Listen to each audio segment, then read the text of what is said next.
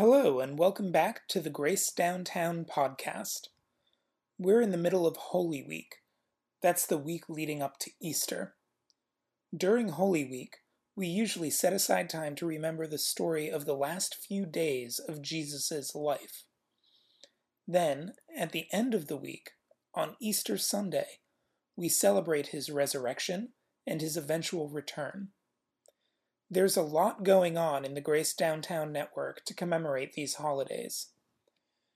Grace Downtown is offering daily emails all week to help you dig deeper into the story of Jesus' sacrifice. Tomorrow night, on April 2nd, the network is getting together at Grace Meridian Hill for a Maundy Thursday service. That's the night when we commemorate Jesus' final meal with his disciples and his arrest. Then, at noon on Friday, we are hosting a 40 minute Good Friday service at Calvary Baptist Church. It's short, so you can fit it into a lunch break and even invite coworkers if you'd like. For more information on any of these events, you can visit our website at gracedc.net slash downtown. Today on the podcast, we're bringing you Pastor Russ Whitfield's sermon from the 2012 Good Friday service. Were you there when they crucified my Lord?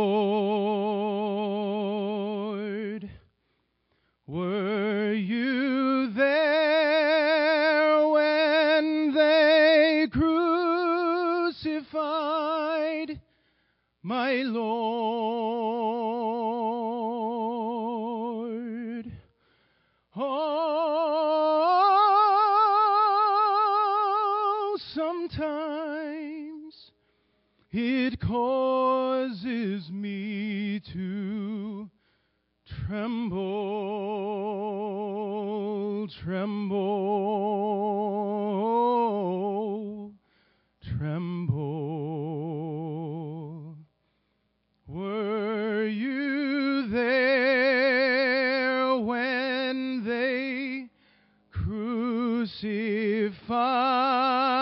My Lord?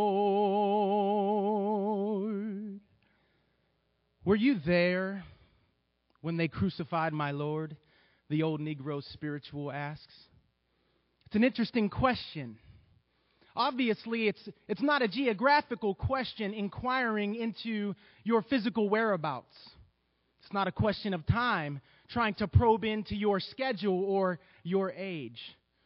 It's a far more powerful and penetrating question than this because it's a question of identification. It's a question of similitude. It's a question of representation. Were you there when they crucified my Lord? Do you see your likeness on these pages? Does your reflection come back to you as you look at this scene? Are you represented in this drama that unfolds before us? And your answer to this question means everything. Because the way in which you answer this question will be determinative for how you view Jesus, how you view the cross, how you view the resurrection, and ultimately how you view your own life. Were you there when they crucified my Lord? These passages that were just read before us have a host of characters who were included in this drama that ultimately leads to the death, to the execution, to the murder of Jesus Christ. But my question for you today is were you there when they crucified my Lord? Let's take a good look at the characters in this drama as we consider this question. Consider Peter, James, and John. Now, here is Jesus standing on the edge of this most terrifying reality. And he goes to a garden to pray. And he brings with him his closest earthly friends. These men were the inner circle within the inner circle. And he makes one simple request of these, his dearest friends keep watch and pray. And then he goes a little further into the garden. He prays for himself. But when he returns, he finds them sleeping. No watching, no praying, just sleeping. And it happens two more times to the point that they're shamed. You see, in this crucial moment, Peter, James, and John fail the one friend they have who has been faithful and true to them all along. In this critical moment, their weakness is revealed. Were you there when they crucified my Lord? And then all of a sudden, who should appear in the garden but Judas, the betrayer? And it, and it was only a few days before this moment in the garden where Judas asked himself a question What can I get in exchange for Jesus? And then he takes this question public and goes to the religious leaders and, and he asks them, What will you give me if I hand him over to you? There was greed and discontentment in Judas's heart because he had come to the conclusion that material goods were more precious than Jesus, that material items were preferable to Jesus. In this moment, he sells out the true treasure of heaven for lesser treasures. And all the while, he feigns spirituality because he had walked with Jesus up to this point, and he could have bailed at any moment during the course of those three years where he didn't agree with the way things were going down. But he continues. And he fakes intimacy. Because you see, Judas could have identified Jesus by pointing at him. He could have identified Jesus by calling out his name. He could have identified Jesus by walking up to him and tapping him on the shoulder, but no. He betrays the Son of Man with a false sign of intimacy. He betrays Jesus with a kiss. Were you there when they crucified my Lord? And once that fateful kiss is planted on Jesus and the arrest is made, one short line describes the response of the disciples. Then everyone deserted him and fled. As the gospel writer Matthew wrote this line in his gospel, I imagine that he wrote it very slowly and with great pain because he knew that he was among the number of those who had fled. I imagine that Mark wrote this with a great deal of shame because when he makes this autobiographical note, he indicts himself, saying, And a young man followed him with nothing but a linen cloth about his body, and they seized him, but he left the linen cloth and ran away naked. Completely exposed in all of their cowardice and fear, these disciples foolishly run away from Jesus in order to try and save themselves. Were you there when they crucified my Lord? The angry mob then drags Jesus to the religious leaders.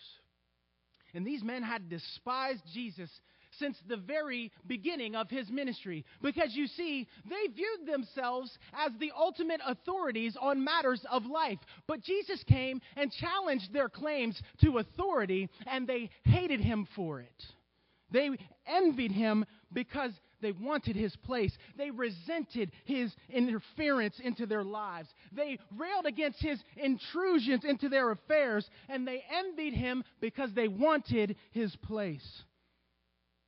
So when arguing with him didn't work, they trumped up charges and brought up false accusations so that they could just get rid of him, so that they didn't have to deal with him, so they didn't have to take his claims seriously. Were you there when they crucified my Lord? And when Jesus is enduring this kangaroo court, Peter, the man who had claimed to be the most devoted follower of Jesus, was making a statement that he would spend the rest of his life just wishing he could take back. I don't know the man.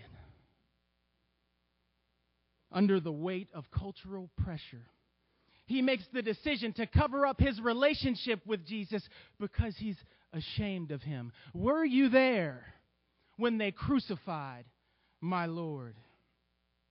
And contrary to the evidence, the religious leaders indict Jesus and then they take him to Pontius Pilate in order to get a death sentence hung over his head. And Pilate finds no fault in Jesus, but he has a problem. This decision concerning Jesus is going to affect his career path. So he tries to remain neutral. You see, he knows that Jesus is innocent, but he needs to please the people in order to keep the peace so that he can climb the ladder, so that he can advance his career. He asserts the innocence of Jesus, but that insistent crowd just will not be swayed. So he condemns the innocent to be crucified. Then, in order to soothe his conscience, he performs a trite ritual, taking a basin of water and washing his hands, supposing that he can clear himself from the guilt. Were you there when they crucified my Lord? And then Pilate hands Jesus over to the soldiers so that they can do their worst. And they brutalize Jesus. It's a it's an appalling scene. But what's equally appalling is what they do before they walk Jesus up to the hilltop.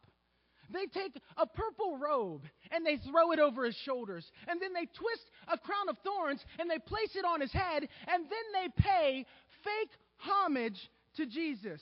They pretend to worship Jesus, but it's all for show, it's all a mockery. And before Jesus breathes his last breath, they take a spear and they pierce his sacred heart. Were you there when they crucified my Lord? In his Pentecost sermon, the Apostle Peter proclaims to all the crowd, saying this The God of our fathers glorified his servant Jesus, whom you delivered over and denied in the presence of Pilate when he had decided to release him. But you denied the holy and righteous one and asked for a murderer to be granted to you. And you killed the author of life. Were you there when they crucified my Lord? Do you see your likeness on these pages? Does your reflection come back up to you when you view this scene? Are you represented in this drama that unfolds before us? Were you there when they crucified my Lord? The old Negro spiritual asks. And we must answer yes, we were there. Like Peter, James, and John, Jesus finds us sleeping. No watching, no praying, just sleeping. We fail the one friend who has always been faithful and true. And in this, our weakness is revealed. Like Judas, we too have asked the question what can I get in exchange for Jesus? This same greed and contentment is in our hearts because somehow we have become convinced that, that material possessions are preferable to Jesus. We sell out the true treasure of heaven for lesser treasures. And all the while, we feign spirituality. We walk with Jesus up to a point, and we fake intimacy. And in this way, we betray him like the disciples. We are constantly running away from Christ, and we are completely exposed in all of our cowardice and fear.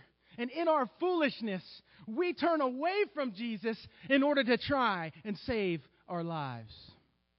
Like the religious leaders, we view ourselves as the ultimate authorities on matters of life, and when Jesus challenges our claims to authority, we hate him for it. We resent his interference. We rail against his intrusions into our affairs, and we have envy in our hearts because we want his place. We try to get rid of Jesus so that we don't have to deal with him or take his claims seriously. Like Peter, we buckle under the weight of cultural pressure, making the decision to just cover up our relationship to Jesus because we're ashamed of him. Like Pilate, we try to remain neutral. We feel the need to please people in order to keep peace, in order to climb the ladder, in order to advance our careers. Then we try to soothe our consciences through trite rituals, trying to wash our hands of the guilt. Like the soldiers, we too have been guilty of paying fake homage to Jesus. We too have been guilty of fake worship. And in the end, we pierce his sacred heart. Horatius Bonar said it well. "'Twas I that shed the sacred blood. I nailed him to the tree. I crucified the Christ of God. I joined the mockery. Of all that shouting multitude, I feel that I am one. And in that din of voices rude, I recognize my own. Around the cross, the throng I see, mocking the sufferer's groan. Yet still my voice, it seems to be as if I mocked alone. Were you there when they crucified my Lord? Yes, we were there.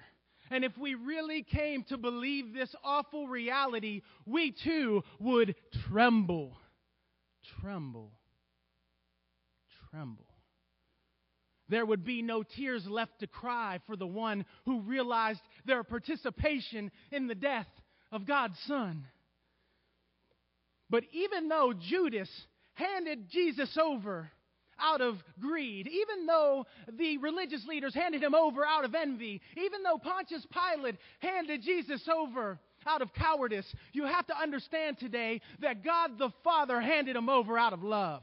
That's the good news that we need to hear today, my friends. Our sin is not the end of the story. The good news of Jesus Christ is that by faith we can be represented by another character in this here drama today. We can be represented and make a claim that we have been represented in a different way.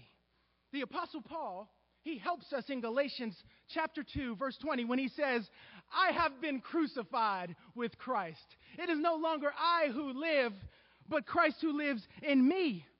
And the life I now live, I live for the Son of God who loved me and gave himself for me. Were you there when they crucified my Lord? The question takes on a whole new meaning when faith is introduced into this equation because we can see all of our life of failure or betrayal, materialism, fake worship, cultural capitulation, and mockery crucified with Jesus. Were you there when they crucified my Lord? The old Negro spiritual asks.